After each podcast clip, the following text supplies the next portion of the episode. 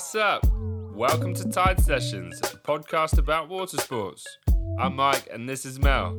We're both super passionate about the water, and together we co founded a kite surfing school called Tide Water Sports. On this podcast, we're going to be chatting to athletes, founders, and other rad people who also love being in, on, or under the water. We hope you enjoy these conversations as much as we did. In today's episode, we talk to Charlie Young. Charlie is a marine biologist and presenter. She's also a freediver, a scuba diver, a wild swimmer, and recently turned sailor as she took the plunge to go live and explore the oceans on a sailboat. We talk about her journey with freediving, how she fell in love with the sport, and most amazing dives to date. Hint, it was at night and it may or may not have involved whale sharks, and her dreams for the future. We absolutely loved our conversation with Charlie and left so inspired to go and do more freediving ourselves. We bet you will too. Enjoy! Hey, Hello! Hi. how's it going? Good, so nice to see you. Yes, lovely to see you too. It's nice to put a face to the name. Definitely. I mean, we've seen your faces because we've been stalking you on Instagram, so Yeah, plenty of stalking going on. Nothing like a good stalk, that's for sure. yeah, especially on your feet, it's beautiful. All the dives and all the I mean it's it's amazing. Thank you. That's really kind. Yeah, I've been lucky to go to some pretty cool places. And um, I mean, it's definitely the wildlife and the places that are doing all the hard work when it comes to, uh, yeah, making it look beautiful. It's not me. Um, okay, so maybe I feel like there's so much we need to talk to you about because you do so much like it's amazing. But um should we start at the beginning and go all the way back to little Charlie and yeah, when did you first fall in love with water? So my whole world has been shaped by water. I grew up in Pembrokeshire for the first 10 years of my life. Um, and I was pretty much forced to grow up in a wetsuit. Uh, you know, every spare bit of time around school was spent at the beach, playing in the sand. And um, from a young age, we were essentially just always in the water, whether that was coasteering or going to the pool with my dad because he's a, a BSAC or was a BSAC dive instructor. So living in Pembrokeshire as well, a place where you're right next to the sea, you know, I was just completely immersed in it from a young age. Um, and so it just became a huge part of my life and has stayed that way ever since. So you were in the UK then, but what's really cool is that you did move to the Canary Islands, right? A bit later on. Yeah, so I've had a bit of a, a a strange upbringing in the sense that, as you say, first part of my life I spent in Pembrokeshire, and then when we were eleven, um, we moved to the Canary Islands. So I like to say that I was forcibly extracted because at the time I was not happy about it at all. And then three days later, I was completely and utterly just wowed by the place and, and thought it was the best thing ever. So, both places, I was surrounded by the ocean, um, and it was there that I actually learned to dive. But yes, a very different sea, a very different environment, but nonetheless, the ocean. Um, and we were never far from it. And I mean, my entire childhood, even in the Canary Islands, was pretty much spent on the beach. We would leave school, just head down there um, as a group and just go and play in the waves. So, yeah, when I think about it, I've probably spent as much time in water as I have on land. We love that. so, what about your experiences with uh, water sports growing up? What water sports did you get up to? So, from a young age, we were doing quite a lot of coasteering. So, in Pembrokeshire, that's a big thing. There's lots of brilliant places where you can go coasteering. So, there's actually a spot called the Blue Lagoon, which over recent years has become super popular because they red, they had the Red Bull diving championships there. So, it's now just the most popular place for going. Um, and that, for anyone that doesn't know, just entails essentially getting your wetsuit on and scrambling around cliffs um, and then jumping off of high things, which phew, when I was younger, I definitely wasn't the most willing participant uh, and had to be bribed on numerous occasions, um, including Pokemon cards being uh, kind of like the main source of bribery to get me to jump off things. um, there's always a way to a child's heart, and Pokemon cards were the one for me. I hope There were shiny so, ones. Yeah, oh, the shiny, shiny ones. Yeah. Oh well, we my sister had my sister had a Mew, which was just out of this world. I didn't have so much luck. I just used to be yeah constantly buying packs and not having a lot of luck in terms of the ones that I was getting. But uh, yeah, shinies were brilliant. So started off doing a lot of coasteering. Um, and then of course as i said my dad was a was a dive instructor and at the time was part of a dive school. And so he would often go down for late night training sessions in the pool where he would meet the rest of the crew. And i used to go and join him. So you know at that age before i was 14 and able to actually become a diver myself it was just a case of you know diving in the pool diving down to the deep end and kind of you know pulling faces at all the divers but it exposed me to the sport and it was just something that I grew up with. You know, there was dive gear in the house, it was just there, part of our lives.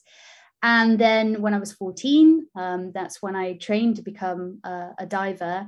And just from the very first moment of taking my first breath under the water, which was the most terrifying and kind of amazing experience seeing the surface slowly disappearing away and you're like i'm breathing how is this even happening oh my god you kind of just like it's such an unnatural feeling and then seeing this world around you and thinking whoa wow this is all down here and i had no idea there's all this space and there's wildlife and this this you know whole world to explore. And from then on you know diving has featured as a big part of my life.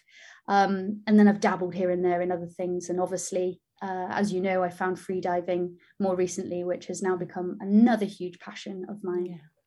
We're going to talk about that afterwards for sure. Um, so how how did um, you becoming a marine sci- scientist scientist uh, fit into that?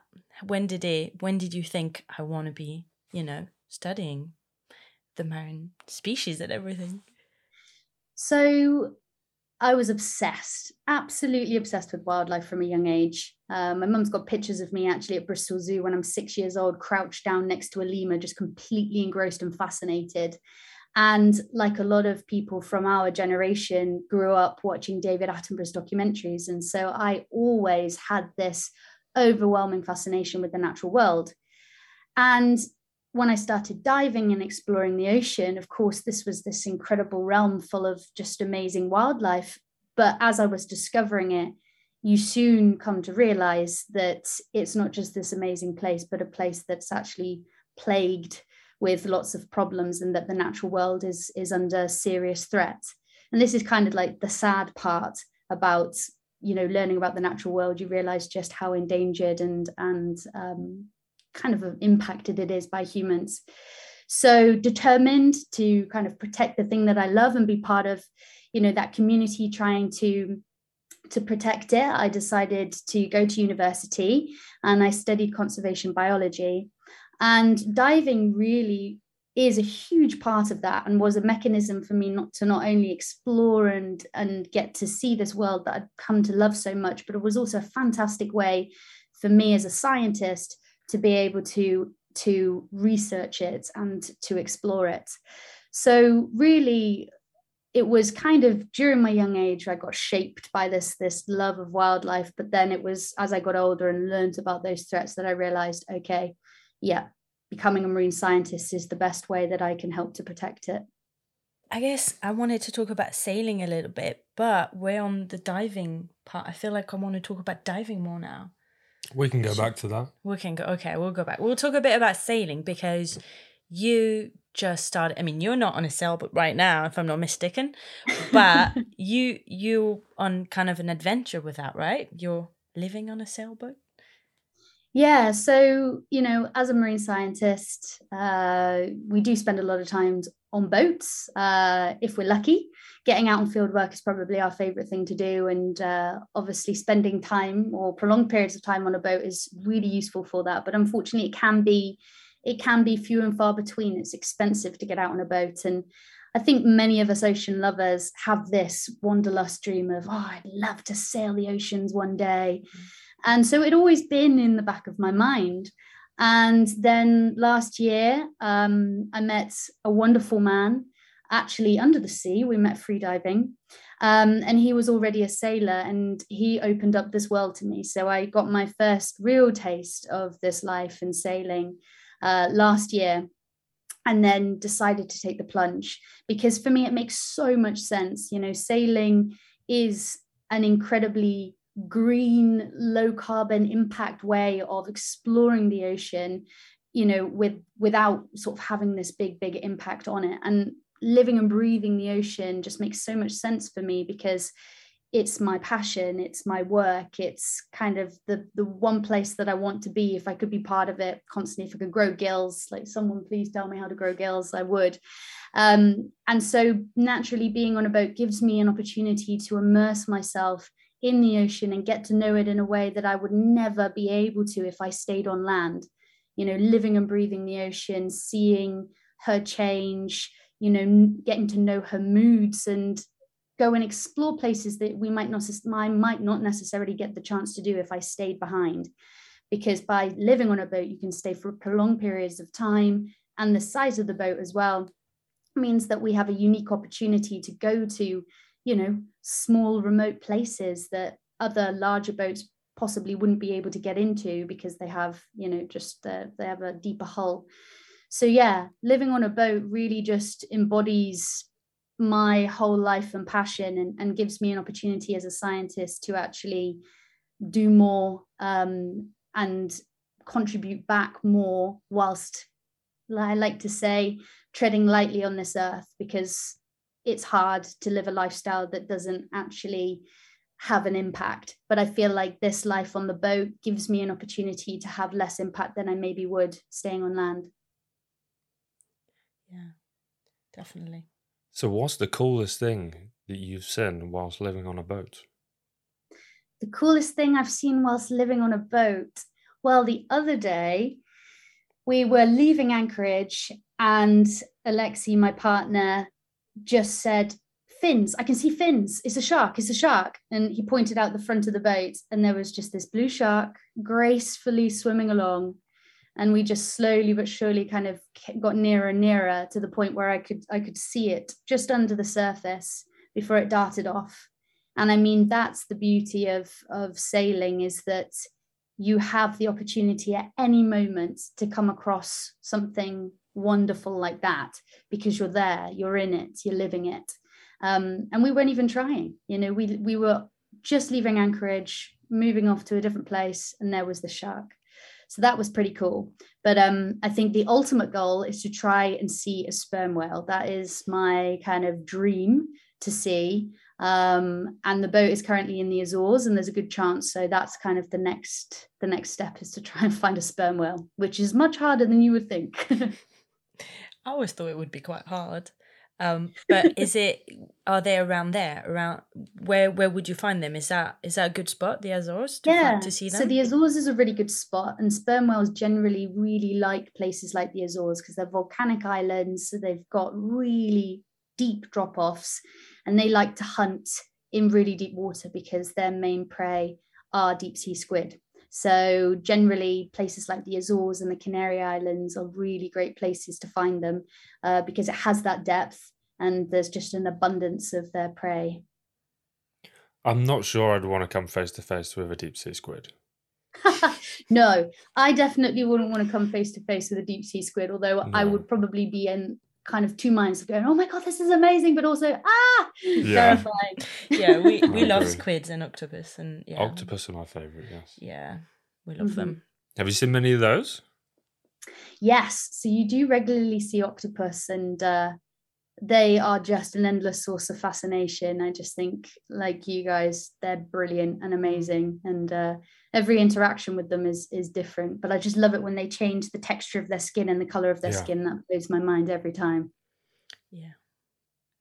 I had a really cool interaction with uh, an octopus recently. We went to Corsica, and I was going back to the same one every day, reaching out with my hand, and it was just like creeping onto me but when it actually finally did creep onto me, I was scared and I like withdrew yeah, my hand, and Mel, Mel was laughing at me for it. But yeah, it was very small, but it was interesting because we'd so stay cool, quite yeah. far and just slowly. We're obviously just free diving to it, and mm. yeah, could you could tell how smart he could. You know, he could see us, and he was just looking and be like, "What are you doing It was so curious. and he was just extending an arm slowly, and it touched me once, and I was just like, "Okay, what's going to happen now?" And nothing happened. Just touched me, and he probably didn't like what it was tasting, so Yeah. it just withdrew. And I was like, "Nope." Um, but they they're amazing. It was tiny though. I can't so imagine because like a big one. the amount of different ones that we saw, most of them Yeah. didn't want to come anywhere near us. yeah, Yeah. But this just one was just like really it fascinating curious. and curious. Yeah, you and could stuff. tell. But anyway, that's enough about our octopus or stories. fascination with octopus. Yeah, yeah. because I we'll, love we'll, octopus stories. I, Yeah. I'm here. we'll go on forever. yeah. um so so about sailing let's let's keep let's stay on sailing a bit um do you get to sail a bit or is it more alexi doing all the sailing Or So you- I'm a sailor learning? in training. okay Um, good. Yeah that's good. Nice. he is fantastic. He you know really wants me me to learn. Um, not just from a safety perspective because it's important that uh, i know how to sail too but also because he wants to uh, kind of share that skill with me. Um, and i'm very very very keen to become you know my own fledged sailor too. So i'm learning on the job um, he lets me drive i help with hoisting the sails you know i help with everything that i can uh, but he's definitely the expert. Um, but I think learning on the job is probably one of the best ways to do it because reading books obviously can be super useful, but putting it into practice and actually being out there, understanding the wind a bit better now, you know, kind of just just being out there and immersing yourself in it, I think is the best way to learn. For It's- sure. yeah it's like a new language or something it's you got to just be practicing it and doing it Completely. One of my favourite things about sailing and stuff like that is like charting your course and like the maps and uh, all of that sort are of you stuff. doing a lot of that I, I find that really, really interesting. We use an app. Well, oh yeah. no You can I use just an app, crashed all our dreams of like, or romantic dreams of But you you- and Alexi on the boat. You know, at figuring it moonlight, out. Doing no, maybe not. Oh no, yeah, no, no, no. We use celestial navigation. Thank you. If you stare at the stars, and we're Like Moana. Yeah, Yeah. the one. Yeah, very Mo- Moana style. Yeah, that is the dream, though. We're actually one thing that we're super passionate about is not just sailing, but sailing simply, sort of, you know, kind of going back to basics and and not our boat is in no way, shape, or form kind of, you know, super techy, and that's not what we're about anyway. We, you know, we want it to be simple, um, and there's a lot of fantastic kind of knowledge in simple things. A lot of people think that they need this high tech stuff to be able to do things, but actually, simplicity in its way, in its own way, is high tech. Um, and so, yes, we do use an app for things, uh, but we're hoping, you know, at some point in our travels that we'll be able to to rely more on kind of you know more ancient methods of uh, of navigation and celestial navigation is definitely one that we're very interested in learning more about um, where are you gonna go next then? Do you already have like your your journey mapped, or are you are you are you just gonna explore everything? So yeah, we have a couple of different ideas, um, but we kind of we kind of just go with the wind and the waves. the The overall idea is to do a big loop around the Atlantic. So at the moment we're in the Azores. Uh, next stop is either mainland Portugal or Madeira, and then after that, the plan was to go possibly over to Morocco, then the Canary Islands, then down to Cape Verde, and then to West Africa. Um, after that, uh, hopefully over to somewhere like Brazil, up to the Caribbean, and then back around. So that might take us around two years. We're not really setting a, a specific time frame. We kind of just want to go with, you know, what works for us and take opportunities. You know, if something else comes up and we decide actually we want to go here, we will change course. Um, but that's the rough idea: is to do this big loop of the Atlantic um, and go to Africa, which is actually somewhere that not so many people venture to, but there's, I think, a lot of adventure to be had there. Um, and we're super excited about getting there hopefully next year. You're gonna get to see so many amazing species as well everywhere because you're gonna go. I mean, the Atlantic is, I don't know. There's yeah, there's so much to see for you guys to It's see and true. explore. Yeah, It really is. And I think a lot of people don't realize just how incredible the Atlantic Ocean is. Uh, for wildlife, you know, she's absolutely packed full of all sorts. The Azores, for example, is somewhere that a lot of people, you know, maybe think of because it's in more in the northern Atlantic as being somewhere that doesn't have a lot of wildlife, but it has whales, it has sharks, it has mobulas, it has all sorts of stuff. It even gets whale sharks. I mean, whale sharks in the Atlantic, most people don't even realize that. So, yeah, the Atlantic in its own way is actually, I think, a bit of an undiscovered or not undiscovered, but people don't quite realize how special it is. I didn't know that whale sharks were in the Atlantic. Yes. They'll be coming to the channels and, you know, to us. Not to us. No, but I hope so. shallow. no, I don't. Sadly, there haven't been any whale shark sightings up here, but then if there were, I'd probably be a bit worried. yeah, yeah, exactly. I was going to say it might happen, but it won't be a good thing. Um, yeah. We only get, what do we get in the UK? We get the, um, um, I'm forgetting the name. The brown, the really, the, yes, these ones. Yeah. yeah, like in Cornwall, they do, they do see them often. Yeah. Oh, they're amazing. Still pretty cool. Yeah. yeah. I always think if you're swimming, cool. you might just end up, you know, being swallowed by one because they always have their mouth open. No? I don't think they'd find you tasty. No. They might not even notice if they're huge. They'll be like, "Oh, what's that? Oh, that's something. Oh, oh, okay." No. Um, they fancy plankton more than people, sadly. Yeah. no, but they wouldn't do it on purpose. It would just be they'd be chilling there, you'd be chilling there, and then oh. I think know? you're going down a rabbit hole. Okay, of, okay. Um... sorry, sorry, Mike. Okay. So let's get to free diving. I want to talk about free diving and your first experience with free diving, which is obviously, you know, when you met your partner, isn't it? Yes. So freediving honestly changed my life. I cannot, oh, I cannot kind of praise the sport enough, really. Uh, you know, diving is amazing, but there really is something special about freediving. And I think it's the simplicity of it. So I discovered freediving last year when I went to the Canary Islands to to train. So I trained back in October and I did my AIDA level two course. So AIDA is just like like PADI. It's one of the um, the names of the companies or certifications that you can get, and that entailed three days of doing depth training, pool training, and then lots of theory. And just from day one, I was completely taken with it. It was just so fascinating to learn about the science behind holding your breath, what happens to your body, and then kind of the science of, you know, entering the water and the kind of physiological changes that happen to you when you get into water. And then the act of freediving itself is just such a simple and immersive way of slipping into the ocean and becoming part of it. And so I remember Alexi was my instructor, and we had had that we'd done our theory session, and then he's like, "We're going to the water," and I, w- I was pretty nervous, you know, even as someone who'd spent a lot of time in water. The thought going through my head was, I can't hold my breath long enough. Oh God, pulling myself down to like more than 10 meters, that's terrifying. You know, 10 meters is, is quite a way down when you're not confident. And I remember holding that line and trying to relax because freediving is as much a mental game as it is a physical game. And the whole idea is to relax and to believe in yourself. And at the time, I was really struggling. I had had like a pretty tough summer, you know, mentally was had been a really tough year. And I'm holding this line and I'm thinking to myself, it's just you and the ocean.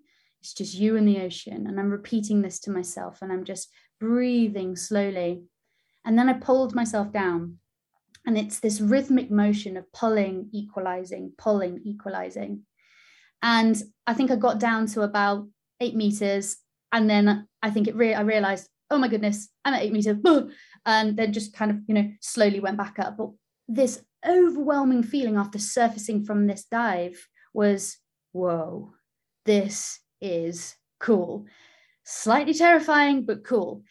And it was just so quiet you know, when you dive, you have all these bubbles. It's just like Darth Vader, like on repeat, like and yeah, lumbered with this tank and this BCD, and you kind of feel like you're, you know, in a straitjacket. But when you're free diving, you just dive down on one breath and you become part of that environment and you just hear the ocean around you. And so, you know, I kept pushing, kept pushing. And on the final day, I managed to get to the depth that I needed to be able to pass my AIDA level two course, which was just over 15 meters. And it was euphoric. I was coming out of these sessions freediving feeling this overwhelming sort of like high of like, wow, oh, this just feel like I'm on cloud nine. And I'd never felt that with diving. You know, diving, I'd had moments with wildlife where I'd been blown away, but I didn't feel this sense of kind of replenishment or restoration that I felt when I was freediving. And then from that moment, I thought, right, that's it. I've I've got I've got to do this. I've got to make this part of my life. And so I sold my flat. I packed up my life in Bristol and I relocated back out to the Canary Islands in the new year. And I spent three solid months training day in, day out, trying to push through that mental barrier, trying to get deeper to that point where I would reach what they call the gateway to the deep. And after two months, I was down at 35 meters and just like, just nothing was stopping me. It was as if I had like pushed through this barrier and had unlocked this world that I just had more and more of a desire to to go and and experience. And ever since it's it's become a ritual of my life and something that's incorporated into mine and Alexi's life every single day. We have to say it's amazing right? We have awesome. to say it now. Yeah it's that sounds i mean we both love free diving. We've never done a course. We really want to do or AIDA like you said. Yes. Um but yeah that yeah the way you talk about it, you can tell you're absolutely in love with it. And we, we yeah, I, am speechless, speechless. I do love that feeling when you're like underwater and like you said, look with with scuba diving, you got so much mm, sounds. Like you got bubbles everywhere. You got all this equipment on, but yeah, like you said, it's it's so freeing to be underwater with nothing yeah. nothing on you, just your breath underwater, and I feel like you can get closer to like more animals and like uh, fish because they can't hear you or you haven't got bubbles. Mm. They sort of want to come a bit closer and, and you can sort of interact with them a little bit more, which is one of my favorite things about freediving for sure.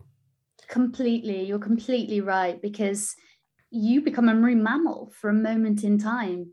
And animals are fascinated by you because you're this alien creature that isn't making any noise, isn't scary in a way and they do come so much closer the only limitation of course though is the the holding the breath and so it's always that bittersweet moment of like wow this is incredible but i do need to go back to the surface and breathe but you can train that so yeah slowly eking out the seconds longer and longer. Um have you have you dived then have you free dived with some with some amazing creatures recently?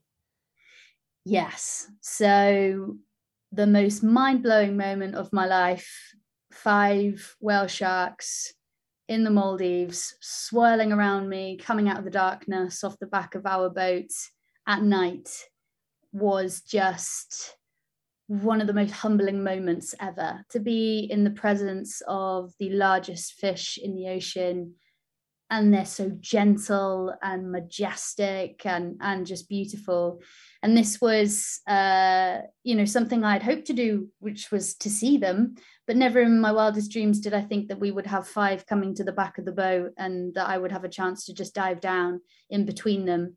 Um, and actually a good friend of mine captured the moment and if anyone wants to go and see the photo, it's on my Instagram and it's a shot of me sort of diving down with my arms kind of spread in between these sharks as they're feeding on all the zooplankton that's collected in this light pool off the back of the boat. And that was just incredible. You know, I, I, I slipped into that world and because I was free diving, they weren't at all perturbed by my presence. You know, I think that they couldn't care less actually that I was there and obviously maintaining a safe distance because these sharks can move quickly um, and also because we need to respect wildlife and and even when you're freediving and i'd say that you're kind of you know as as natural as you can be in the presence of wildlife you always have to keep your distance but they were not bothered at all. They were there for the zooplankton. But for me just seeing these giants coming out of the dark and their patterns which are just like the starry night sky was just mind blowing and uh, a moment that I would definitely never forget. I would have been really scared diving off the back of a boat in the dark. Mm, yeah. I would have been really scared. Did you have lights under there? The boat. So no lights underwater. We just had one big floodlight off the back of the boat. Mm. And I, Yeah. I know what you mean. It's funny. Before I started night diving or before I started spending time in water at night, it was a pretty terrifying feeling, you know, or thought of thinking about, oh gosh, being in the water when you can't see what's there. But weirdly, the darkness can feel like a blanket, almost like a cocoon. And I kind of weirdly sometimes feel safe in it, safe in the darkness. Um, but maybe that's just me tricking myself into th- into not thinking about actually what's around because yes the maldives has some pretty impressive shark species there but you know i think it's testament that uh, you know you can jump in water and sharks aren't just there to to come and you know get every human being then that's not what sharks are about at all. Mm. um, but i understand the fear. I understand the fear of getting into dark water and not being able to see what's there. But in reality the ocean you know isn't this super it's one to be respected. It can be dangerous in situations but you know normally when you're jumping into the water like that there's there's there's nothing to be afraid of and it's just our wild imagination that likes to think that some big bad monster is going to come out the dark and eat us For sure. There's some super tasty fish for them, so I don't think they're going to want to come and chew on us. Yeah. we're not tasty anyway No. But it must have been so trippy in a way. So, you know, like, whoa, because that's the thing. I remember I've been, obviously, we've all been, I don't know if we've all been, but people that love the water will have been in the water at night. And Mm. it's such a strange feeling already. But you having like the whale shark there, it must have been, yeah, I can't imagine. amazing Yeah, like the, the best experience of your life, probably, like you said, because, oh yeah my God. it is a it is a funny one because you see a shape appearing and the first you know your eyes are trying to work out what it is so yes at first you're like big shape coming towards me what is that and then you see it's a whale shark you're like whew um but again that goes back to our overactive imaginations um but yeah for anyone that uh is maybe uh, afraid of getting in uh, at night i say do it uh, you know something that many people don't know about me is that i was such a scaredy cat as a kid I was just always the one kind of like coming up the rear with my brother and sister. They were the brave ones jumping first. They were the brave ones kind of, you know, trudging around, never afraid of anything. And I was the one that always needed coaxing.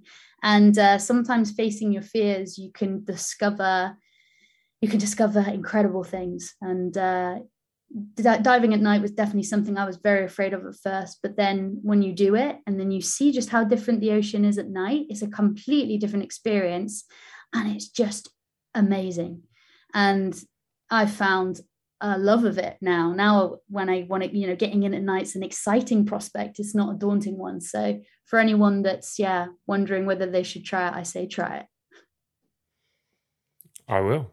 Yeah, you should come out we'll go yeah. we'll go definitely i was gonna say because where we are is not the best place i mean there there is obviously wildlife everywhere but you know we're on like the southeast coast of the uk um it's not the best place for free diving Really? It's a bit milky. It's a bit it's a bit there's you can't see past one meter but um I yeah think if you go offshore, like uh, No, 50 yeah. meters or 100 meters, then It it, probably would starts be getting fine. a lot clearer. Yeah. But yeah, around around like the shoreline, yeah, it's quite. we'd just see Mm. crabs at Lucky. night Look at us like what are you doing here you know what why are you here anyway yeah definitely is more pleasant in a warmer climate that's for sure and somewhere where the visibility is better because yeah we are not necessarily blessed with the best visibility in the UK but there are spots that you can find in Cornwall Yeah. there are some really beautiful places uh, like Helford River fantastic seagrass meadow there that's probably a really safe place to experience the ocean at night if you want a little paddle although I'd always say don't go alone go in a group um, and make sure you you check the tides and you check everything before you get in. But uh, yeah, I mean, snorkeling on a seagrass meadow at night, I think would be really cool.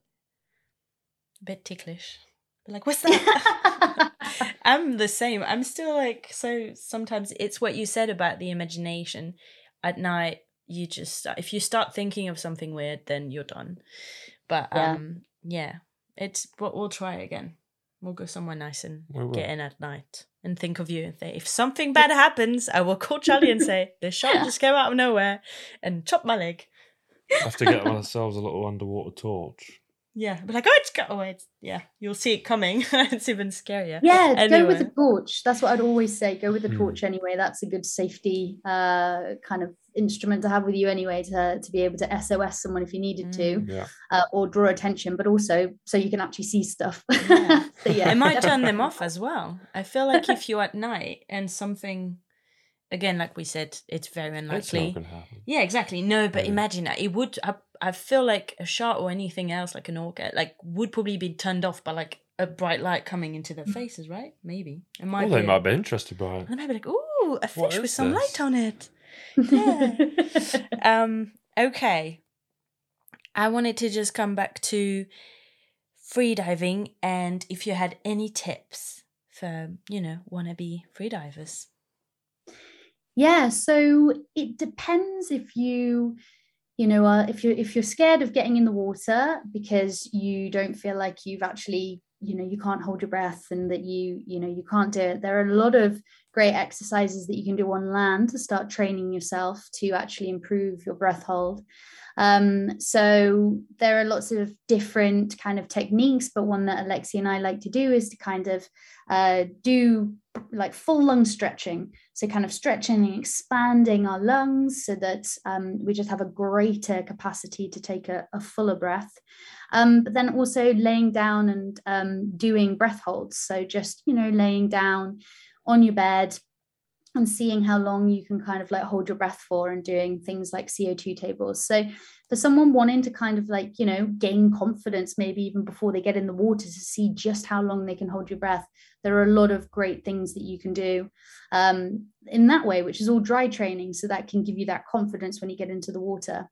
But really, the the best tip is to just just go and do an intro day. So Alexi and I were running a couple of intro days to freediving um, here in Pembrokeshire. So he was he was the instructor doing a theory session, and then we were taking people into, you know, a nice enclosed, safe space and letting people go up and down the line and i think you know until you until you do that um it can be quite hard to sort of i guess grasp what it feels like and to to sort of feel completely comfortable.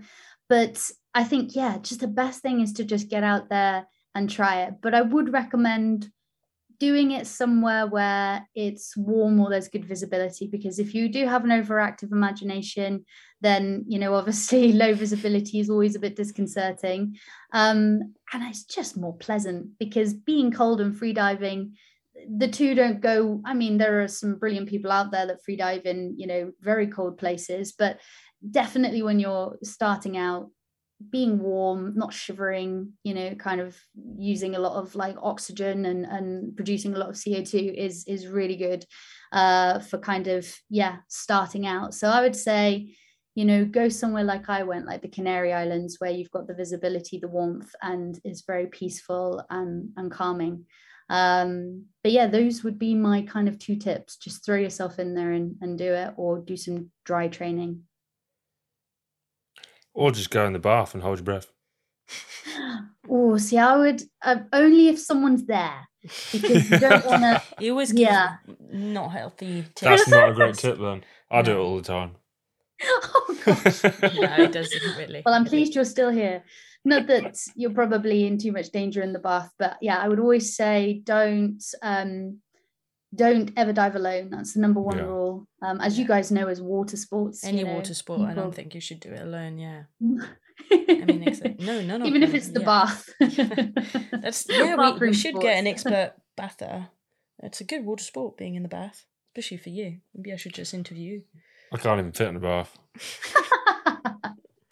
um actually yeah so i was gonna i was gonna ask you if you prefer free diving or scuba diving but we i think you've answered that question already so um but talking about scuba diving a little bit why would i mean i know i know you really prefer freediving it's obvious but what would be the only is there something scuba diving has is it just staying maybe underwater longer so you get to see is that yeah Yeah. So, you know, the advantage of scuba diving is that you can go to depth and stay there for for a long period of time. So, for exploring reefs, for exploring underwater seascapes, it's incredible. You know, you you can't quite do that when you're freediving because unless you're well trained, but you know, going to 20 meters and, and having enough time to sort of go and explore the whole reef and necessarily see tiny little creatures, it's yeah, it's it's just not as advantageous as as diving. And also from a scientist perspective, you know, diving gives us the opportunity to stay down there and, and do surveys, uh, be able to see the marine life actually do work. Whereas free diving and doing things like coral transects or fish surveys is a lot more difficult, although it can be done. And people do get towed behind boats sometimes, kind of on snorkel.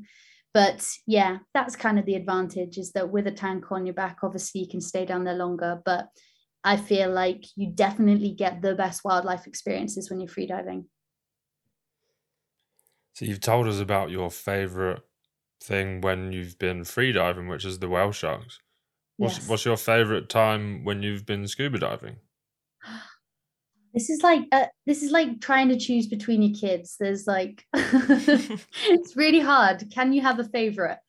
Um, I oh, I've had some just just crazy crazy dives, and there's there's a couple that I love for different reasons. One night dive where the marine kind of invertebrate life that I saw was just out of this world. So I saw a feather star, like, you know, swimming along. And on top of it was this tiny little crab that mimics what this what this um, sea star looks like and essentially was just stealing its food and it was just the most random bizarre amazing creature ever and i was just like oh this is so cool and there's bioluminescence everywhere and then i've had moments where i'm you know i'm i'm diving really deep and there is just you know all of these bones from basically we were diving in the maldives and there was these bones from all of the fishermen that had like chucked loads of carcasses into the water and there is just these rays coming in swooping over and these guitar sharks swooping in and creating these billowing kind of clouds of sand and just sharks everywhere and just madness.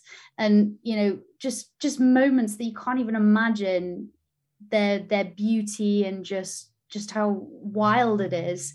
So yeah there are i could go on and on you know i've been very very lucky. But if you spend enough time in the ocean you will get these experiences. And actually one that's much closer to home is diving with seals off the Farne Islands. So if anyone's looking for some really cool diving in the UK, um, I would say go to somewhere like Lundy Island or the Farne Islands and uh, diving with the seals is just I mean, they just they they love interacting with people and they come up and they nibble your fins and they're so cheeky and it's just you know beautiful when you get the visibility. So yeah, there are um there have been lots of wonderful moments and to be honest every time i have a new experience i'm like that was the best one and then i go to something else and i'm like that was the best one just yeah hard to choose Should we talk about wild swimming? Because you did a little bit of that as well recently, right? Yes It's not it's not as exciting, I'd say, but it's still pretty cool. i think wild swimming is actually a wonderful way for somebody that isn't necessarily comfortable with water to really start becoming more immersed in it.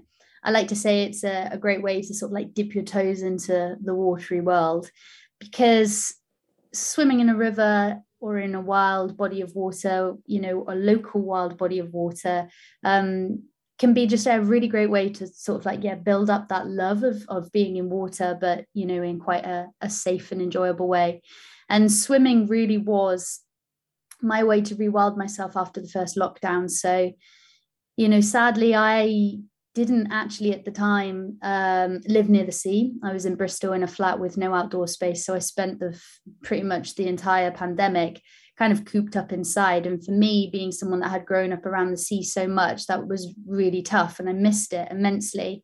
And then when, you know, lockdown finished, we weren't really allowed to travel around so much and I wanted to stay local. We're still truly like understanding kind of how COVID worked, how it was being transmitted, everything. So, you know, staying local was important. Um, and I was just yearning, yearning, yearning, yearning for water. and I had seen people, you know, going wild swimming. A couple of mutual friends had been doing it for a while, and so I decided to to go for it. And so what a friend and I did is we decided to set ourselves a challenge of 31 days wild swimming, and we documented the whole thing. And every single day we went and swam in a wild body of water, and it was just our way to rewild our souls after such a long time being indoors and being nature deprived. And the beauty of wild swimming, although it might seem really simple, is that the benefits that you can get from swimming are just immense. You know, getting into water, the dive, re- uh, so the mammalian dive response is triggered in your body, and this is a set of physiological responses where your heart rate is lowered. All of the blood is sort of focused on your your your main organs, so your brain, your heart, your lungs. Your entire body goes into this kind of like relaxed state it overrides your state so if you're feeling anxious it's a wonderful way to sort of wash that that those feelings away and and and to just be calm so for anyone that's you know wanting to sort of rewild themselves getting out and swimming anywhere you know if you've got a river you've got a you know a pond a bath you know getting into water is really good for you. And then swimming in itself is great aerobic exercise. Um, you're supported by the water so it's not heavy on the joints.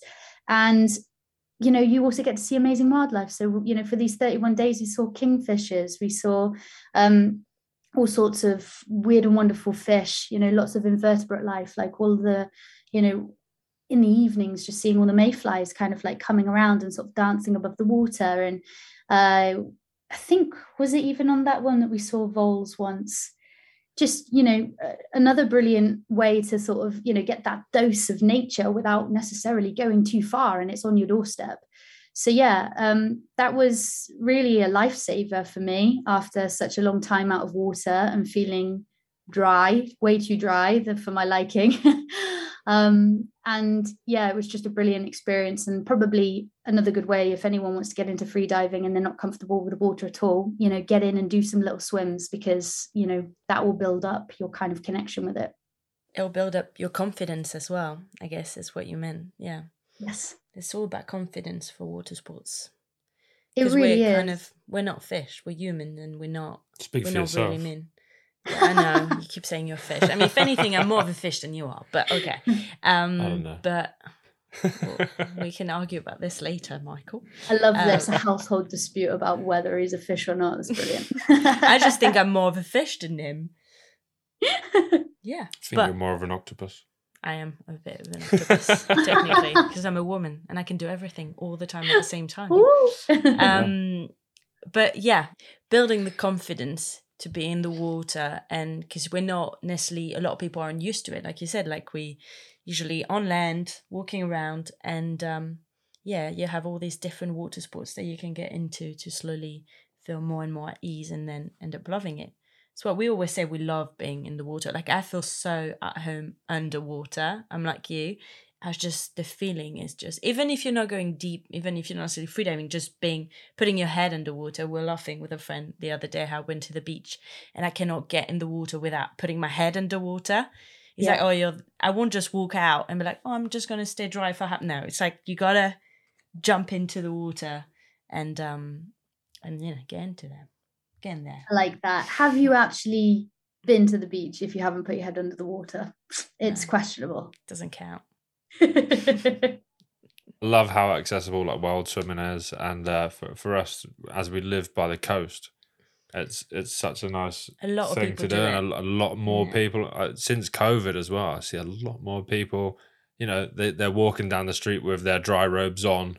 They've got their flips flip flops on, and they they stroll down to the pool or, or to the beach, and there's there's such a community of people doing it now. Like um, yeah, and through the winter as well, all the way through the winter, Mhm. they go down there and uh, sort of just get in there, and it's, it's it's such a great way of just immersing yourself in the water and and for exercise as well. Yeah, I think, Yeah. I think it's amazing. And you're right, there is such a community about it. And I think that's one of the nicest things is that I think is one of the purest ways to spend time with people. I've probably don't or don't feel as kind of connected or as if I'm truly having such a, a, a, rich time with people as when I'm sharing the water with them because you leave your phones behind, you leave distractions behind, and you're just there yourself with your friends or your family, enjoying a very pure and simple moment. Okay, so have you tried any other water sports? Yes, I've tried a couple. Um, to varying degrees of success. I would love to be a surfer because people surfing big waves just looks so cool. Also, I'd love to be a kite surfer, but I think my sort of fear of heights, which has got much better over the years, just has maybe kept me from doing that. But yes, I've tried. I've tried a lot of surfing. Surfing's actually something my brother and sister are really good at and love doing. But I'm just kind of the over enthusiastic uh, kid in the broken waves who's kind of like, yeah, got up, and is kind of, you know, really sort of doing an over exaggerated kind of surf stance, going in a straight line and then like jumping off. That's kind of my extent of surfing. Um, and then that's, oh no, of course, how could I forget? Sea kayaking. I've done a lot of that. My sister's uh, a sea kayaker. She has a expedition company over in Ibiza, so uh, Lucky Things lived over there. She never came back from the Canary Islands. Um, and she co-owns this expedition company and uh, so she's on the ocean every day sea kayaking and so whenever i'm with her i go out too uh, but she's much better at me than that she has much stronger arms this is where i lack i lack strong upper body strength to be a good surfer or kayaker yeah, for surfing, you definitely need a good bit of upper body strength, don't you? Oh, yeah. And it's very difficult. I know, I know you say yeah. you, are not very, very good. Neither are we. We're rubbish. Speak for yourself. No, I'm kidding. I'm kidding. I'm kidding. I'm not. Yeah. But yeah, like it's longboarding. So, so difficult compared to like it everything else. I think. Yeah. Kite surfing is easy. Kite surfing's easy. But you said yeah. your fear of heights for kite surfing, but you can kite surf without jumping yeah, you don't have to leave. But you're water. quite gnarly, so you'd probably like me. You'd be like, "Oh no, but this is too tempting. Let's jump." Yeah, and then you'd get scared. But you know, it's yeah. like it's like freediving at night. You got you're gonna have to try it one day. Yeah, I think I am. I think uh, face your fear. Yeah, that's kind of the way I try, at least these days, is if I am fearful of something, is to give it a go but saying that you will not get me bungee jumping because I feel like that is just the most ridiculous sport ever. It's like let's just strap this bit of like string to your ankles and then just jump. It's like is it yeah. a sport? Why are you looking at me? I haven't done. Is bungee, jumping. jumping. a sport? Uh, I would say it is. Yeah. Blimey. Because I've done a lot of skydiving, which I think is mm. way better. Because I'm the yeah. same. I, what scares me about bungee jumping is there's like usually a surface you know you're jumping from something and yeah. it's like what if you actually smash into that so like i don't yeah. if it was into nothing but uh, yeah i just i think it's a bit ridiculous but you know let's not we're digging at another it's, it's we can't dig out some people sports. yeah some people probably love it maybe yep. they're, they're a bit weird but um are there any other water sports that you want to try you said you want to try some kite surfing is there, is there any other water sports that you want to try quite like to try wakeboarding. That looks quite fun. Um, but yeah, the opportunity's kind of never presented itself. And I'm not sure, given my my track record with surfing, whether I would actually be any good at it. But I would quite like to. I'm kind of interested in anything that involves water, really, and giving it a go because quite often you think that you won't like something and then you know you try it once and you're absolutely besotted with it. So that could happen for me with kite surfing and then we're going to have to get a kite surf on the boat which i'm not sure how there'll be space for it but you can wakeboard at the back of the boat Ooh. That could, that could work. Yeah. You need to get if quite fast, fast right? Yeah, you need to yeah. use the engine probably for How it. about seven knots? Is seven knots fast enough? probably not. Uh, probably not. No. probably not. But I'd actually, like on yeah. my front, just being pulled along. But yeah. you know, you say about a space for kitesurfing, so it's it, it would be fine because it's actually not that. You know, you can just get a board and then your mm. kite, you fold it and it's put it in a bag. Yeah. But what would be cool is like when you're traveling on the boat, if you get somewhere that's really windy, you can race with Alexi. You know, you can be on the boat and you can be kite surfing and you can both like, whoa. It'd be pretty cool. Because uh, you could literally go where the wind is. I mean, you'd already be where the wind is, but Yeah. Anyway, but I guess you already do so much. We're not we're not saying that you need to do more. You already No. do so many amazing things. You're, you know, a lot of amazing. It's nice water to sports. focus on a few things. Yeah, well, you can't do it. You know, we can't do everything. You It- can. You know, we wish we were on a sailboat free diving with I with do. whale sharks, yes. but we have Come and join us. We're trying to recruit a flotilla. We're just uh, most people I speak to are like, that sounds like a good idea. I'm like, do it. Come on, let's go. Well, we would really, but we do have a 16 months old daughter, so it might be a bit tricky. But maybe Mm. when she's older. when she's older, we'll I mean, her around I think it would. It could have been. I feel like your journey could have. I could have had that journey if I didn't meet you. I might. Or I mean, I met you and you. You taught me kite surfing, so it's kind of the same thing. And now we've got a kite school, so you know, we women just falling in love with instructors. Um, but well, that's it happens, yeah, doesn't it? it It's one of those things. they're good at one thing, and then no, I'm kidding. Oh, You're great at everything. Um, but yeah. So, have you got any dreams or aspirations for the future? Um, you said about some of your plans for sailing and stuff like that, but have you, have you got any other sort of dreams or things you've got in the pipeline? well, I have an ambition to kind of, I guess, well, big dream is I would love to actually maybe compete with freediving. So, you know, training for those two months, I fell in love with it. And I feel like I might have a bit of a flair for it. I'm not saying that I'm going to be going for world records, but it's definitely something that I really want to commit some time to and to actually put some solid training in to see just how far I can go with it. Um, you know, reaching 35 meters was a, a huge milestone for me. And living on a boat feels like an invaluable opportunity because we have all of our, our diving kit. Alexi is an instructor and an incredible freediver himself. I'm always trying to convince him that he should uh, he should go competitively, but he's more interested in kind of I think nurturing the love of it and teaching people and then just enjoying it, you know, from just the, the pure love of the sport. But that is something that I'm interested in pursuing and potentially maybe giving a go to. We'll see how it goes. No idea if I actually have what it takes to break any national records because it's pretty far away from where I've got to so far. But I'm really excited by the idea of just seeing how far I can push myself kind of mentally um, and to also go that deep on one breath is kind of a really terrifying but exciting idea. So, you say about the records. Do you know what Mm. the records are for freediving? Yeah, so I think that the national ladies freediving record at the moment with uh, I think by fins is 82 meters. Oh, wow. So it's pretty deep. Um, but the deepest diving woman in the world, um, Alenka Artnik, she set a record last year of 122 meters. So, I mean, I can't even begin. Like you know, even getting to 35 meters, you you know, you feel the ocean wrapping itself around you, and you feel the pressure, and you know, holding your breath for that long is just you know, it it, it takes a lot. But going to 122 meters is just mind blowing, and um, yeah, not sure I'll ever get there, but um, I've thought about trying to give the national record a go for its money, but we'll see. We'll see. The women that have set those records are incredibly talented, and I, I have no idea if I've got what it takes, but I kind of like the challenge. A thing that came into my mind then was uh, the film. I knew you were going to talk about this. I showed him the film I loved the most when I was a kid. I don't know if you've seen it. Um, it's a French film. It's called The Big Blue. Have you seen it? yes.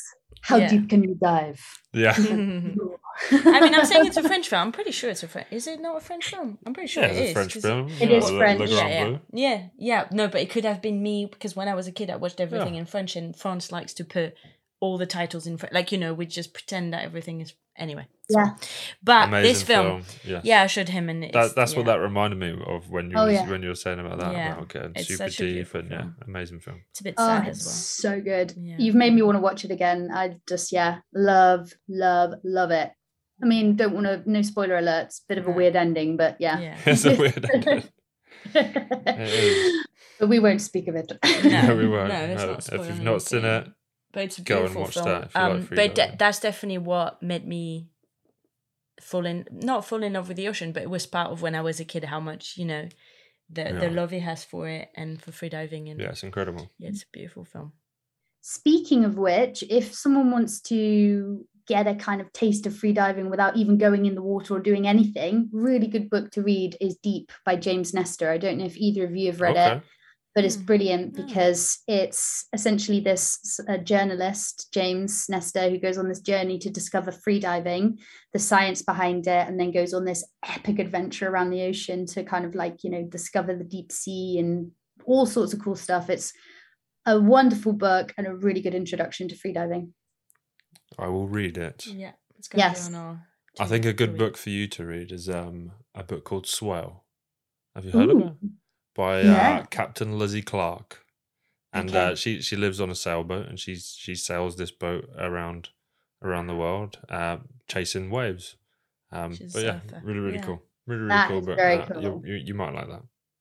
Cool. I'm going to do that. I'm going to buy that. Swapping books. Yeah, I want to read um, uh, Ocean Ramsey's book as well. You know the the one she wrote on sharks. She's she's pretty cool as well. And knowledge on sharks is amazing. Um, there's so many good books now. Anyway, it's nice when people that go in have these adventures actually, you know, write about them for the people to, you know, live through it. yeah. Fun. and there's definitely not enough good freediving books out there. So, yeah, uh, whenever I find an ocean orientated one about freediving or, or kind of things like hearing about, is it Lizzie's story you said, Lizzie Clark? Yep. Clark, yeah. Yeah, her story, like, yeah, super inspiring. And uh, yeah, just love, love reading about other people's stories and adventures. Oh, you'll have to write one. Yeah. yes, maybe I will one day. But um at the moment I seem to be kind of spending too much time underwater too. That's and not enough in front of my screen, but it's it's but that's yeah, good, yeah. better use of my time. I don't know. More time underwater, more stories to tell. Maybe it's the way it's done. I don't know. Yeah, later on you write the book. Yeah. Spend more time in the water. When you're fine. 90 and you've lived it all. Yeah. Just like, oh, back in the early 2000s when I saw these whale sharks at night and I wasn't scared. And it was the best time of my life. No, but you've got so much still to advent, like so many adventures to come. There wouldn't be Mm. no point in writing anything now. You got to live it. That's the whole point of life, isn't it? Absolutely. We Absolutely. can all, all write when we're old. And we I'm looking forward to following your adventures on Instagram and, and all these Yeah. other things. So yeah, I'm really looking forward to seeing what you get up to on your boat. Mm. Thank you. Yeah, I'm super excited about it. It's a a different kind of it's it's it's a different rhythm of life and one that I'm really excited to kind of you know experience more. It's only been a couple of months that I've been on the boat now and I'm still learning so much and it it tests you and we've given up a lot of comfort to to to live on the boat but we wouldn't change it for anything and uh, just the more time i spend on the mo- on the boat the more i fall in love with it and yeah very excited about where it takes us Amazing. Okay. Well, it was so nice chatting with yeah, you. it's lovely chatting with you. And thank you for sharing your stories. It was yeah, it was dreamy. We can we can see it when you were talking about it. We could see it, picture it. It's gonna be amazing. Um yeah, thank you so much for your time. yeah. thank you, and um of course if you ever want to come and free dive you're welcome to join alexi and i wherever we are out in the ocean we would love will. that. We we really would. We'll probably take you up on that. But actually, you remember when you said that? We're actually here. Look to your right. No. this is the secret ploy is that we're just slowly but surely trying to recruit people that want to free dive like yes more people I think yeah, but you I think that's the thing. It's such an amazing sport, but it's it's quite niche. It's not that Mm. well known to most Yeah. people, I'd say. Uh, but like you said, once they know more about it, or if they try just a little bit and get a taste of it, a lot of people would fall in Well, a lot of people that we've spoken to have said, you know, it, when we always ask like a, a question saying like, what, what water sport would you like to try and stuff? Mm. And a lot of People say have said free diving.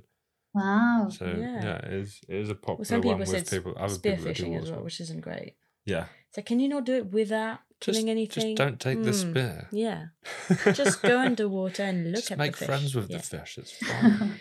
Um, well then i'll see you out there definitely, Yeah. definitely. cool. We hope you enjoyed this episode with Charlie. If you want to see more from Charlie, then please check out the description where you'll find links to her social pages, YouTube channel, and website. If you like the podcast, then please show some appreciation and leave us a review and rate us.